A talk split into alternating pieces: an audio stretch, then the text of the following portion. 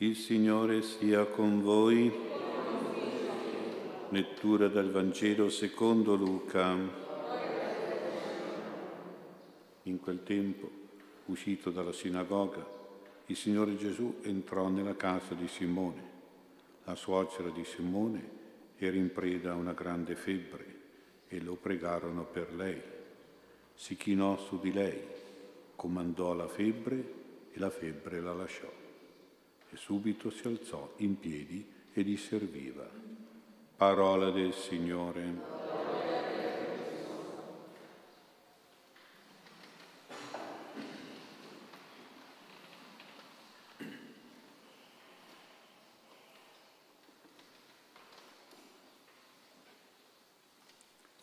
Sia lodato Gesù Cristo. Il Vangelo di questa sera ci presenta un Gesù familiare, un Gesù privato, nella casa di Simone, Simon Pietro. È il Gesù che dobbiamo anche noi tante volte pensare e che può entrare anche nella nostra casa, anzi dovremmo farlo entrare nella nostra casa, proprio così come abbiamo visto nel Vangelo un Gesù medico, medico di famiglia. Ce ne sono pochi oggi, soprattutto medici di famiglia come una volta, che venivano a visitare gli ammalati in casa. E quel Gesù sanitario, diremmo noi, a cui si raccontano i propri problemi, soprattutto quelli che per pudore non si mettono in piazza, sono problemi di salute o meglio di malattia, di infermità, di dolore. Infatti in casa di Simone c'è la suocera che ha una grande febbre. Dice il Vangelo, lo pregarono per lei. Questo pregare è sì un chiedere certamente una guarigione, un aiuto, una grazia, ma prima ancora è un esporre la malattia, uno spiegare la situazione, un raccontare il problema della sofferenza e della malattia. E dobbiamo pensare che Gesù prima ascolta il racconto circa questa malata, questa suocera, e poi esaudisce la preghiera che scaturisce spontaneamente dal racconto della sua sofferenza, della sua febbre forte. Ecco cosa Gesù ha imparato nella casa di Nazareth, nell'officina di Nazareth, a contatto con San Giuseppe, come San Giuseppe ascoltava e come esaudiva i problemi, i bisogni della gente che si rivolgeva a lui, bisogni di costruzione o di riparazione, di mobili, di attrezzi, di cose utili per la casa e per il lavoro. La gente ha bisogno di esternare i problemi, le difficoltà, le sofferenze, le proprie malattie. Questa esternazione, questo raccontare agli altri ha un buon effetto già di alleggerire la pena, la preoccupazione del cuore, ma anche di poter sfogare l'ansia, sfogare la preoccupazione, le paure, i dubbi e poi ricevere una parola da una persona esterna alla famiglia, alla malattia, che un po' tranquillizza, un po' sdrammatizza, un po' ridimensiona, un po' consiglia. Tutto questo è un grande atto di carità morale molto importante, molto benefico, molto terapeutico, che noi dovremmo saper fare, imitando proprio Gesù e San Giuseppe.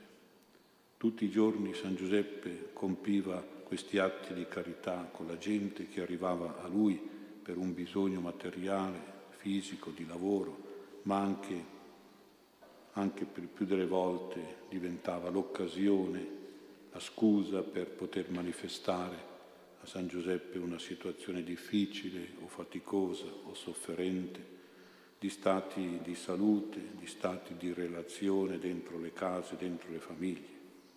San Giuseppe ascoltava San Giuseppe esaudiva non solo per le cose pratiche di lavoro, ma anche per le parole di conforto, di speranza, di fiducia, di consolazione e di consiglio. Gesù bambino, Gesù adolescente, Gesù giovane, a contatto di lavoro con San Giuseppe ha potuto vedere, ha potuto ammirare questa virtù di San Giuseppe che poi lui ha imitato, ha messo in pratica nel suo lavoro spirituale, pastorale, missionario, terapeutico, come in questo caso della suocera di Pietro. È una virtù che dobbiamo imitare anche noi, tacendo forse un po' di più di noi stessi, proprio per far e lasciar parlare gli altri e ascoltare ed esaudire, ascoltare e consolare. Ma il Vangelo è ricco anche di due note molto belle che possiamo rimandare a San Giuseppe. La prima nota è questa. Il Vangelo dice che Gesù si chinò su di lei, sulla suocera febbricitante di Pietro. Questo chinarsi sull'ammalata non è solo un gesto fisico, è un chinarsi dell'anima, amorevole, affettuosa, è il chinarsi paterno e materno come un padre e una madre si chinano su un figlio malato. C'è amore, c'è cura, c'è dedizione, c'è impegno responsabile, c'è lavoro terapeutico in quel chinarsi su di lei, di Gesù. Chissà quante volte Gesù ha visto San Giuseppe al lavoro e l'ha visto proprio inchinato, in senso anche spirituale, cioè appassionato, preciso, impegnato al massimo dell'attenzione sul pezzo di legno, sul mobile, sull'attrezzo. Il contadino quando lavora la terra è inchinato anche lui in senso spirituale, cioè dedicato al massimo per i frutti della sua campagna, massima dedizione, interesse e sacrificio. Il chirurgo che si china sul corpo del paziente esprime il massimo dell'applicazione, della responsabilità, della professionalità. Non ci sia mai in noi questa freddezza, questa superbia che ci fanno ritti e distaccati. Non ci sia la presunzione, la pigrizia, la disattenzione, la superficialità, la irresponsabilità che ci impediscono di chinarci sulle persone, sui loro problemi, sulle loro sofferenze, sulle loro difficoltà. Imitiamo Gesù imitiamo San Giuseppe per questo chinarci amorevole e provvidenziale sugli altri. La seconda nota è quel comandò alla febbre. Prima di tutto questo comandare si rifà a San Giuseppe, perché il padre ebreo, un buon papà, sa che il suo primo dovere quello di comando, soprattutto per i figli che vanno cresciuti, educati, corretti, indirizzati col comando, non nel senso di un autoritarismo oppressivo, ma di un'autorità, di un'autorevolezza educativa. Gesù ha imparato proprio da San Giuseppe, direttamente su di lui stesso, questa virtù del comando costruttivo, positivo e buono a cui seguiva la sua ubbidienza pronta, serena, umile, gioiosa e generosa. E così al comando di Gesù alla febbre segue l'ubbidienza della febbre che lascia la donna. Non dobbiamo meravigliarci perché Gesù è come il Padre creatore a cui tutte le creature ubbidiscono. E se ubbidiscono al Padre, ubbidiscono anche al Figlio suo Gesù, che comanda nel nome per autorità e personalità propria e anche del Padre Celeste. Ma Gesù ha dato anche a noi la sua personalità e la sua autorità attraverso il suo nome, noi lo sappiamo, nel mio nome farete questo, farete quello. Anche noi allora nel nome di Gesù possiamo comandare ai virus, ai batteri, alle metastasi, alle malattie, di lasciarci di uscire dal nostro corpo, dai nostri organi vitali, anche perché in tutte queste realtà fisiche spesso si nascondono e vivono e prolificano anche molti demoni di malattia che attaccano appunto tutte le parti del nostro corpo.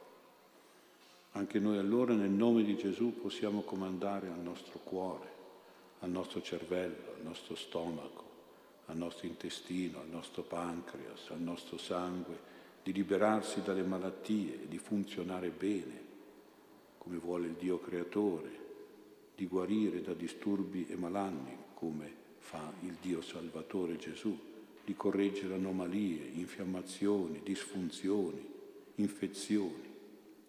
Se noi esercitiamo questo comando nel nome del Signore, cioè nel nome della sua personalità divina, della sua attività di Salvatore miracoloso, con fede dobbiamo farlo, con forza, con costanza, parlando, rivolgendoci direttamente sia questi batteri o questi virus, sia questi organi del nostro corpo, sia queste malattie, chiamandole con il loro nome, anche il nome scientifico. Allora se noi facciamo questo esercizio di autorità, presto o tardi, volenti o nolenti, queste cose ubbidiscono, si sottomettono a Gesù, a Dio e anche noi stessi che comandiamo nel nome del Signore, santo nome, onnipotente nome di Gesù.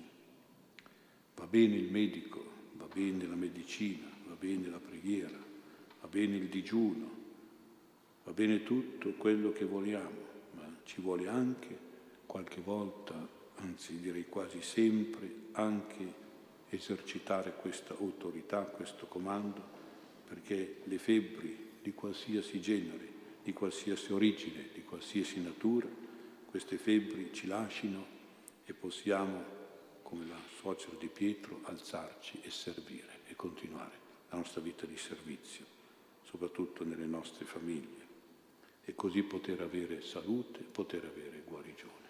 È un'esperienza che dobbiamo fare, non la fa mai nessuno, io ve la dico. Se si volete provare, penso che troverete com'è importante che nel nome di Gesù noi riusciamo ad avere tanta salute, tanta guarigione. San Giuseppe, che ha insegnato a Gesù la virtù del comando, ci doni la sua intercessione perché esso sia ben esercitato anche da noi stessi, per le nostre febbri, quelle nostre e quelle dei nostri cari.